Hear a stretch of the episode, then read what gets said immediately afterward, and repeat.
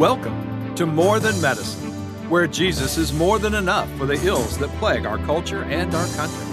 Hosted by author and physician Dr. Robert Jackson and his wife Carlotta and daughter Hannah Miller. So listen up because the doctor is in. Welcome to More Than Medicine. I'm your host, Dr. Robert Jackson, bringing you biblical insights and stories from the country doctor's rusty, dusty scrapbook. Well, here we are again. I'm bringing to you uh, discussions, rational, calm discussions on a multiplicity of issues, and we are covering the Southeast like the dew covers Dixie.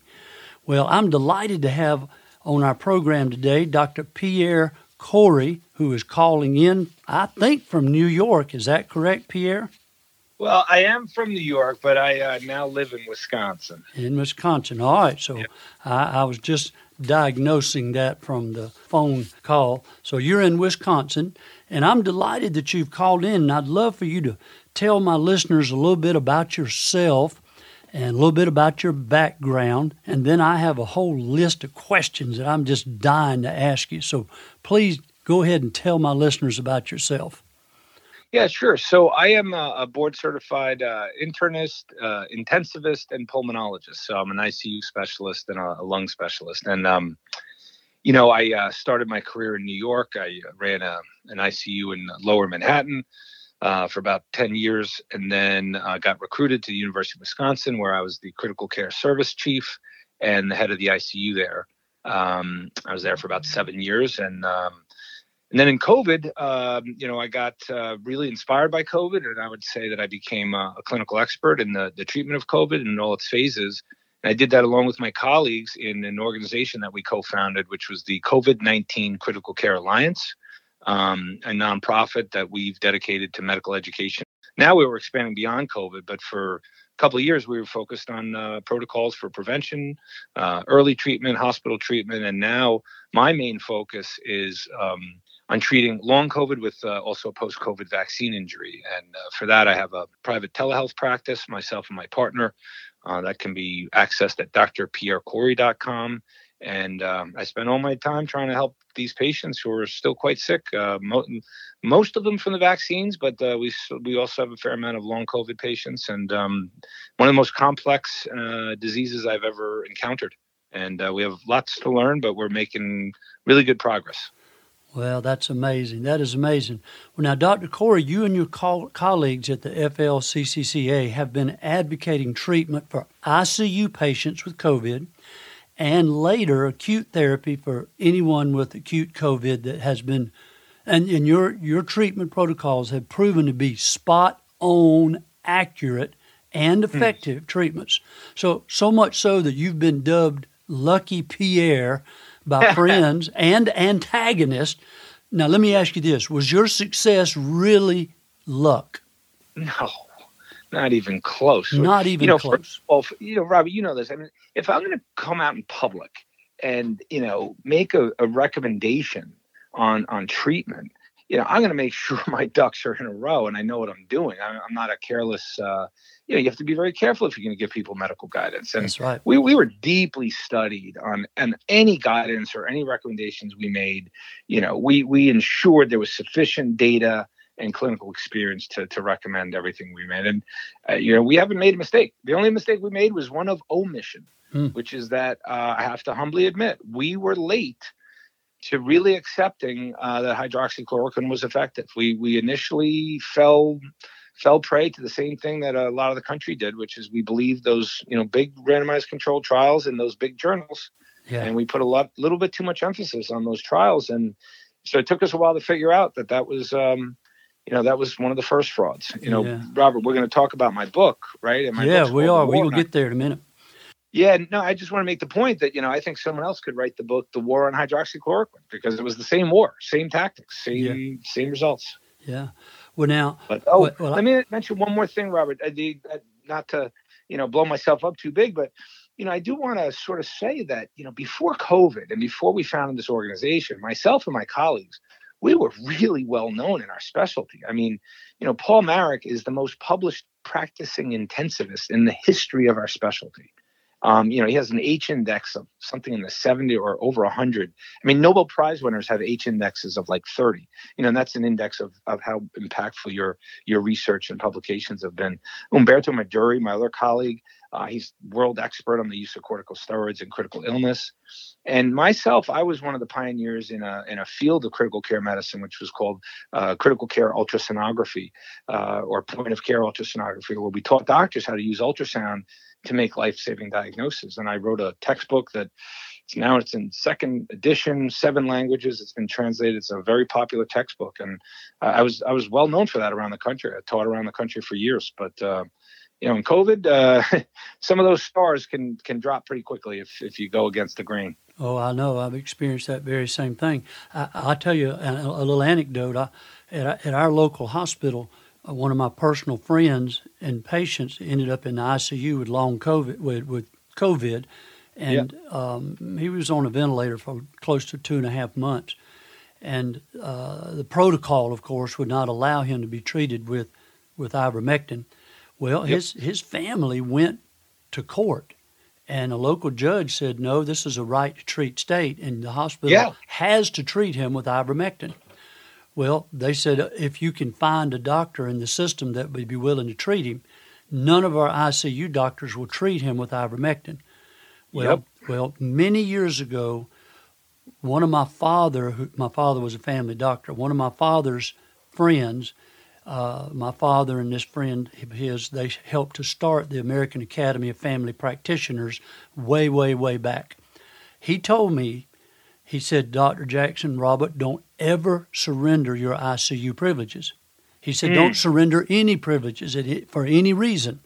Well, I hadn't treated a patient in ICU in 20 years, but I'd always maintained my ICU privileges. Every year I would sign up for them. Well, yep. so the, so this family came to me and said, "Will you treat Chris?" This was my friend, and I said, "Well, I, I have ICU privileges," and they said, "Well, we have to have a doctor who can administer ivermectin. So the hospital administration was astounded when they found out that there was a family practitioner who still had ICU privileges. Ah. So I go up there every day, Pierre, for two and a half months, crushed up 30 milligrams of ivermectin and pushed it down his NG tube. well, get yep. this. In, in three days after starting it, his COVID encephalopathy resolved. And exactly. ultimately, ultimately, they told they told me personally that he would not survive, but he did. They told me he would need a lung transplant, which he did not. And yep. then he ultimately left home, left the hospital, and went home with his family. And he's out there working full time, fishing with his buddies, and it's a miraculous thing. But here's part of the part, part story: his ICU intensivist was afraid to death to even be associated with me. He was afraid to be around me. And I gave him the ICU protocol that you guys promoted. And when yeah. he saw it, he looked at me and he said, Where did you get this? I said, I got it off the internet. He looked at all of the, the footnotes. I mean, it's like 300 footnotes attached to it. Yeah. He read through all of this. He said, I, I know all these doctors. I know all these articles. I know these people. And he, yep. he was totally astounded, Pierre, by the research that went into that protocol. And he folded it up, put it in his pocket, and he carried it with him everywhere he went. But the hospital would not allow the high dose vitamin C infusion or the thiamine or anything else. The only thing they allowed was the ivermectin that I gave him every day. Yeah, let, let me say a couple of things about that. So, was the attorney? Do you remember if the attorney's name was Ralph Lorigo? No, we consulted with him, but it was a South Carolina attorney, Lauren okay, Martell. Lo- local, because you know I, I want to mention Ralph because you know Ralph took the first case in the country is in January of 21, um, soon after my testimony, and uh, you know he ended up taking 200 cases over the next year, and 80 cases went to court. And he was winning the judge's orders early on. But then the hospital started to really bring out the teams of lawyers and they fought back tooth and nail. and you know and they were doing stuff like like like kind of happened in your case which is you know the hospital would respond to the judge oh we, we don't have a, a doctor on staff who's willing to sign that order right, right. they don't want to treat That's and right. so then the family would have to find either the primary care physician or some physician in the community who would be willing to treat Yeah. and then sometimes it would be someone who didn't have privileges so then the the doctor the hospitals would kind of block uh, would not grant privileges quickly Yep. then then when we did find a doctor then you found that they said oh we don't have any nurses who are willing to give No, that the medicine." nurses wouldn't help me at all. I, I Yeah. had I had to go up there every single day, crush the pills, and give them myself. you're one of the heroes. I mean, there, there's another uh, physician in Chicago named Alan Bain, the treating physician in a number of Ralph's cases, and he was like driving around Chicago at night after his office hours, administering the um, the ivermectin to patients. And but here here's here's the the most tragic thing about it all. So Ralph had 80 cases that went to court. He um, won 40 and lost 40. Mm-hmm. Now, are you sitting down? Because I'm going to tell you what happened in those cases. So, in the 40 cases that he lost, only two patients survived. Oh wow! In the 40 cases that he won, 38 survived. 38 out of the 40 got out of the hospital. In the cases that he won, he was successfully able to administer ivermectin. And the last thing I want to say about that is there's very good mechanistic and physiologic reasons why patients improve rather rapidly after ivermectin. You know, and it, it's just truly shocking about all the difficulties Ralph had. But you know, when you saw how successful he was, and he was able to get a doctor and a nurse or a nurse to administer, you know, a doctor to order and a nurse to administer. I mean, the, the, almost all the patients survived. And when he couldn't get them ivermectin, almost all of them died. that that is shocking. It makes it makes me ill to even hear It, that. it, it is it is right, and and you know all of this insanity with these randomized controlled trials. I mean, just look at that as a randomized control trial. Literally forty cases. 40 That's all you need to know. That's all any Yep. judge needs to know. Exactly, exactly. So, yeah, it's it's you know I, I appreciate your case and that you were one of those doctors who was you know willing to help out that patient and and you had your privileges. I mean that that's a really cool story and and uh, you're a hero. You saved his life. Well, let me ask you another question. When did you first begin to realize, Pierre, that you couldn't trust the medical establishment or the big pharmacy companies, the CDC, the NIH, the academia, all the entities that you and I grew up in medicine trusting all of our medical career? When, when did you suddenly wake up and realize, you know what, I can't, I can't trust them anymore? Right. That's such a good question because I would say it was slow. It was iterative and slow. And for me, it really started. It. I mean, obviously, it started after ivermectin. You know, we we were in the corticosteroid battle in the spring of 2020. I mean, that that's you know, I testified in the Senate in May of 2020, basically telling the world that you needed to use corticosteroids in the hospital phase of the disease. And I did that at a time when every national and international healthcare agency was saying don't use corticosteroids. And I I didn't know that was fraud then or corruption then, and that's still a case that has to be investigated. It is being investigated. But anyway, I didn't know that was fraud and corruption. I just thought, Robert, I literally thought that doctors were just being stupid and just didn't understand that it worked, Yeah. and they were waiting for their trials. I, I just thought it was more kind of ignorance and just the state of medicine just being sort of just you know status quo and It's just the, iner- the inertia of big, big, Yeah. big, big medicine. Yeah, and the effects of this, you know, obsession with evidence-based medicine. I, I just thought it was something around that. Like it was more of an intellectual problem than than a corruption problem. So so that's where I started in May. You know, I didn't know the complicity in this unholy alliance that we're going to talk about. But you know, after I testified about ivermectin, you know, the things that happened were just so strange and alarming. But like I thought when I gave my testimony to, you know, in Senator Johnson's, uh, you know, Senate hearings, and and the testimony went viral. Suddenly, the entire world seemingly was talking about ivermectin because there were organizations all over the world that were translating my te- testimony, and suddenly everybody had a, this interest in ivermectin. I thought, if you if you believe this, or I literally thought at the time that our paper, I had a review paper with had 32 trials, 16 randomized. There was immense amount of data. I had eh, health ministry data showing how, how well it was working. I thought it would be systematically deployed in the prevention and treatment of COVID worldwide.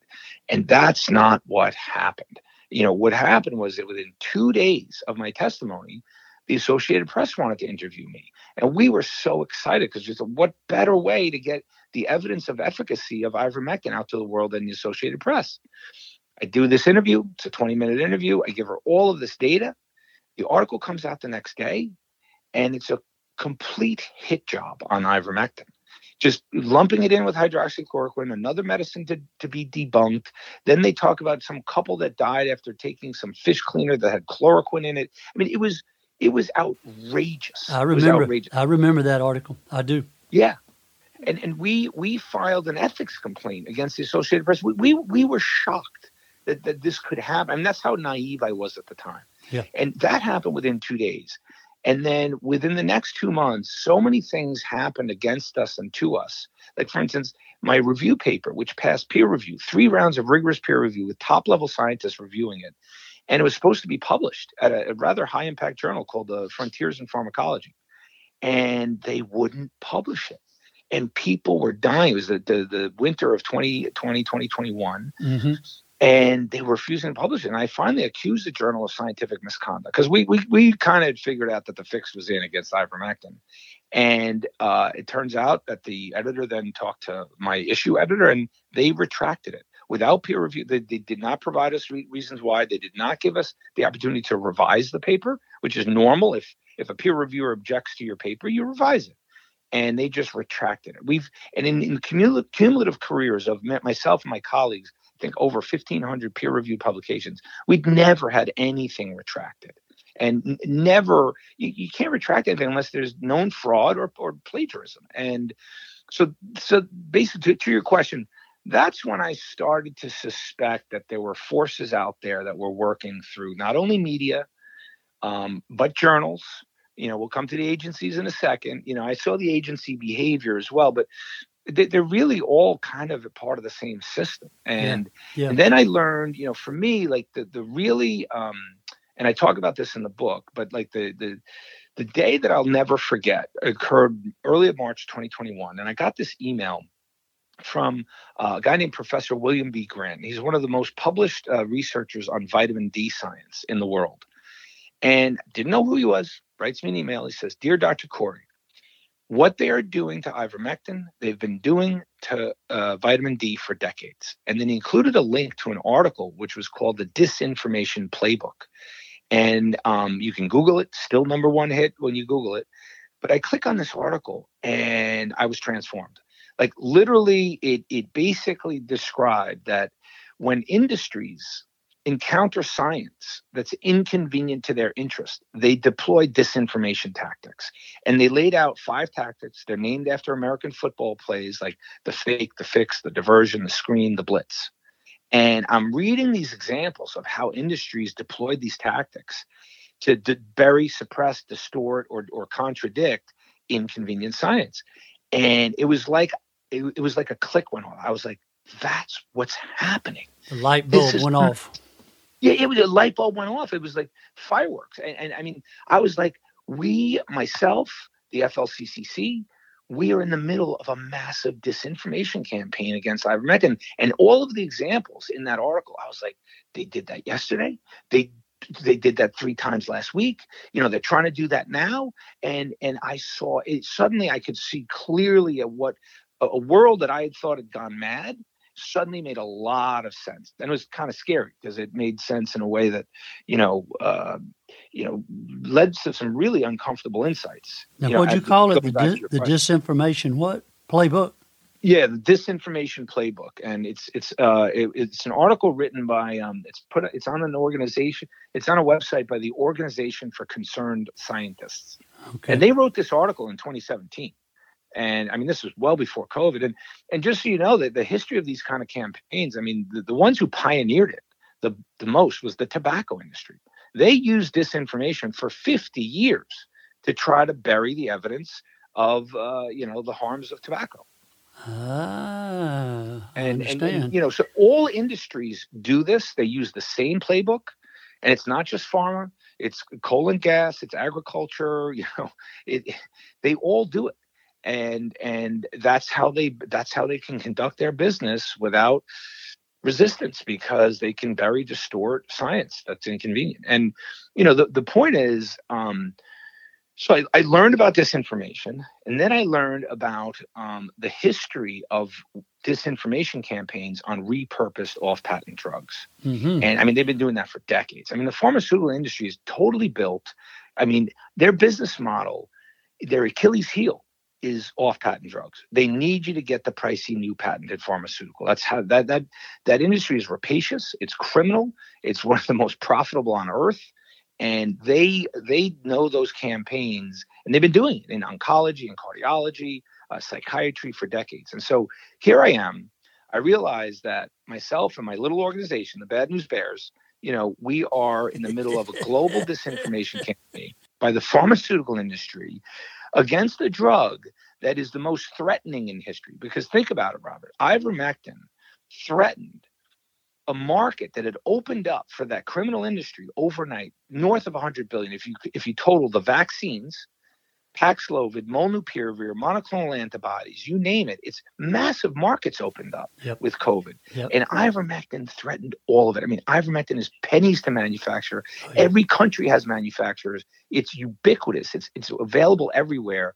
And never have they ever been so threatened and never have they fought so hard. It would have cut the struts out from every one of those big big new oh, products. Oh, Oh yeah, you would have demolished, obliterated the profits, and and most particularly is the vaccine campaign. Yep. Right. So the vaccine campaign was just rolling out, and you know I, am going to mention vaccines. So that's why you know the book is called The War on Ivermectin, and I consider the book really an in-depth, you know, birds, you know, uh, front row seat to that campaign because once I knew what was going on, I started to document and I just wrote and wrote and I wrote notes and I just saw everything that they were doing and pulling and my understanding got better. And so it, it's kind of uh, the book is it's a personal narrative. It's autobiographical. I talk about you know the formation of FLCCC, my my things that we encountered in our careers, and then you know what what the war on ivermectin was like and and uh, how we fought it.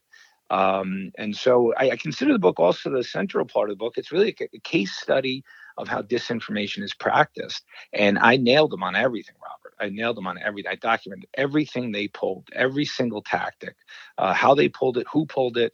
Um, I have names in there. Like I know who's complicit in a lot of those actions. And so um, I, I think it's a case study for the world because unless you realize that this is happening, not only in medicine, but it, it, happens around a lot of other issues facing society today. There are massive vested corporate interests who don't want you to know the truth. That's right. About what's going on and what's going to affect your health and the science behind what they're selling.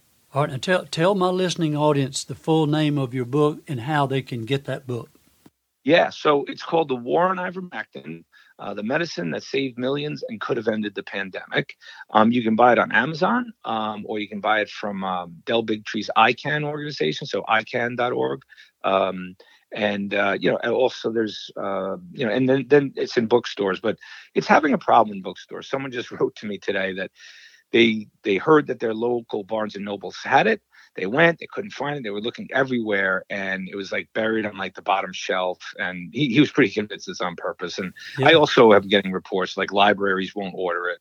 Um, they say we're not interested. And so like there's there's you know part of part of the book it's really you know, most of the campaigns it's about propaganda and censorship, and the censorship that that came out in COVID and that continues today yeah. is, is, unprecedented. I mean, it's global, right? The consolidation of media with you know owned by like five companies.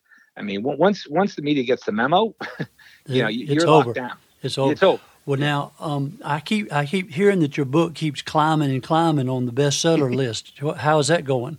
Yeah, it's going pretty well. It, it's selling, and you know, I you know, I, I also have I should mention my co-writer. Name is Jenna McCarthy, and I actually was working with a couple of co-writers that just didn't work out. And I met her, and she was so brilliant, and she really helped craft like a a very easy to read, like fast paced narrative, and uh, people love the book. They I, I've heard so many people say they can't put it down, and well, I, well, well, let me say I'm the same way. I, I, started it, and, and I'm halfway through, and I I was up way past my bedtime reading this book, and I want you to know it's a fascinating read. It's a it's a fast read. It's full of information. Now it, it's emotionally challenging. I want you to know. Yeah. I, I'm I'm uh, I was angry. You lived it, Robert. I, I did. I lived it. it, and I and I was very upset so much of the time reading this because I, I it brought back a lot of hurtful memories. Yep. But, but it's a good read, and, and, and my listening audience needs Pierre. They need to get this book and read it because it, it's not that technical. It, it, it's written in layman's language, and, and my listeners will understand what physicians have gone through and what folks on the front line like yourself endured in the in the early stages of this war. Yep. And yep. It, so I, I, I commend it. I commend it highly to my listeners. You've been listening to part one of Dr. Jackson's interview with Dr. Pierre Kory. Dr. Kory is an award winning board certified specialist in pulmonary disease, internal, and critical care medicine. To find out more about Dr. Jackson, order one or all of his four books, or to schedule him to speak at your next event, go to jacksonfamilyministry.com. And don't forget to like, follow, and share this podcast with family and friends. Also, if you found this to be a blessing or got something beneficial out of today's podcast, or any of Dr. Jackson's episodes, please leave us a five star review and tell us about it. And remember to listen to part two of the interview with Dr. Kory next week.